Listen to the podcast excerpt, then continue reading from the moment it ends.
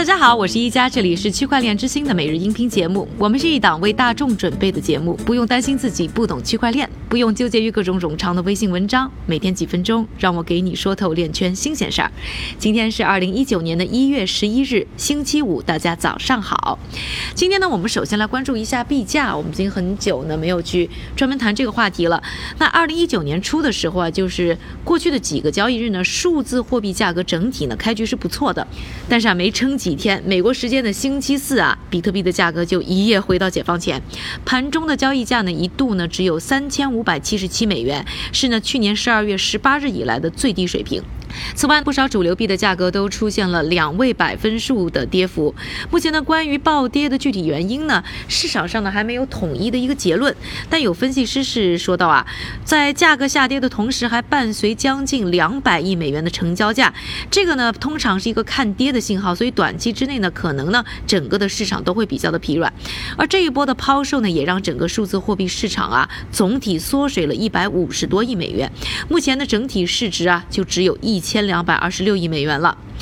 比特币的价格虽然跌了，不过呢，合规方面呢还是有一些好的消息，尤其是在亚洲。那泰国呢，去年七月宣布了数字资产公司运营牌照的规则，要求呢提供数字货币服务的项目啊，必须在获得了泰国证券交易委员会的批准之后呢，才能运营。之后的一个月的时间里啊，就有二十家公司递交了申请。那本周呢，泰国证券交易委员会呢宣布，向三家数字货币交易所和一家数字货币交易的券商的颁发经营许可证遭到拒绝，拒绝的理由呢是托管系统和 K Y C 的流程上的不一致，而且呢安全网络系统呢这两家公司的有效性呢是得不到验证。现在呢他们必须在一月十四日前啊停止在泰国的业务运营，并归还客户托管的资产。不过呢这两家公司还是可以重新递交申请，如果呢证明达标，依然是有机会的。另外呢韩国政府啊也表现得非常友好，最近呢还对区块链行业呢给予了减税的优惠。他们啊刚刚宣布要修改二零一八年的税法，区块链技术公司的研发支出呢可以帮他们减免部分的税款，而减免的幅度呢则取决于公司的规模。如果是小型公司呢，可以达到呢科研投入的百分之三十到百分之四十，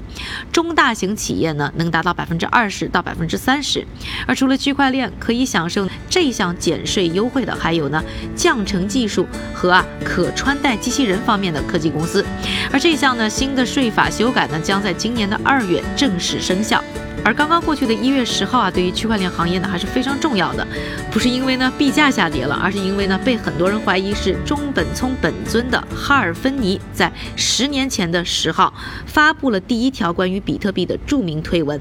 这条推文呢只有一句话，就是 Running Bitcoin。运行比特币。芬尼啊是密码学领域的神秘人物，曾经参与开发一套用于电子邮件等网络通讯的加密协议，叫做 P G P， 它的一个早期版本。二零一零年呢推出这项协议的公司啊 ，P G P 呢被互联网安全技术公司塞门铁克以三亿美元的价格收购。而在芬尼发布了第一条关于比特币的推特后的两天，也就是二零零九年的一月十二日，中本聪还发送了十枚比特币给芬尼，也成为了比特币历史上的第一笔交易。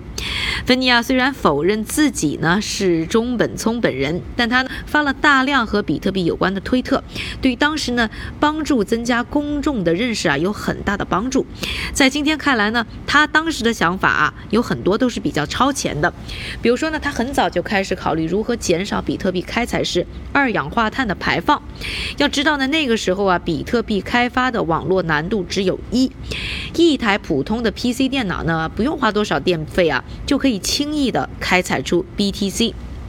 像什么 A S U S 机啊，还有用这种显卡开采啊，都是之后呢才出现的。而芬尼啊离世前最后呢在 Bitcoin Talk 社区里的一些帖子呢，甚至还谈到呢比特币的税收问题。要知道那个时候啊还没有政府呢提到比特币这个词儿。他认为啊自己的比特币呢大部分是因为开采呢获得的，所以和货币没有关系。所以呢他认为呢应该把这些比特币呢当作贵重金属，把利润呢申报为资本利得。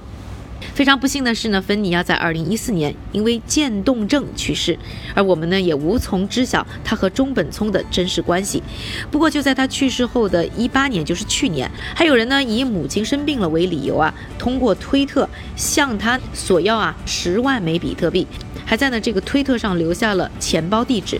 几个月以后呢，这个地址呢还真的收到了比特币，不过只有 零点一一五枚，当时的价值啊是差不多五百美元。虽然呢数量很小，不过再次呢给这位已经过世的币圈大佬呢是罩上了一层啊神秘的面纱。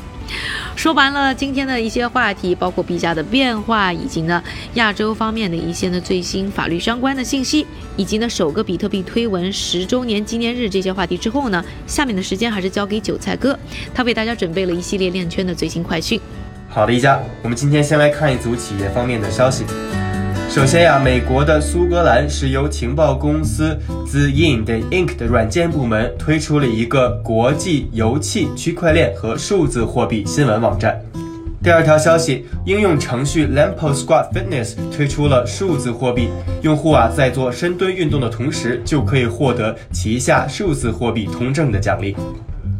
第三条消息，数字货币公司 Galaxy Digital 宣布推出了 Zcash 场外交易。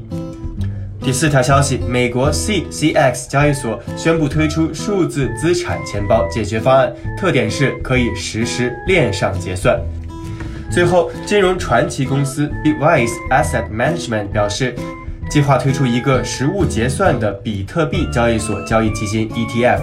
现在，他们已经向美国证券交易委员会提交了注册表格。如果获得批准的话，专注于股票和期权交易的纽交所 Erica 将上市这支 E T F 的股票。现在他们已经向美国证券交易委员会提交了注册表格。如果获得批准的话，那么专注于股票和期权交易的纽交所 Erica 将上市这支 E T F 的股票。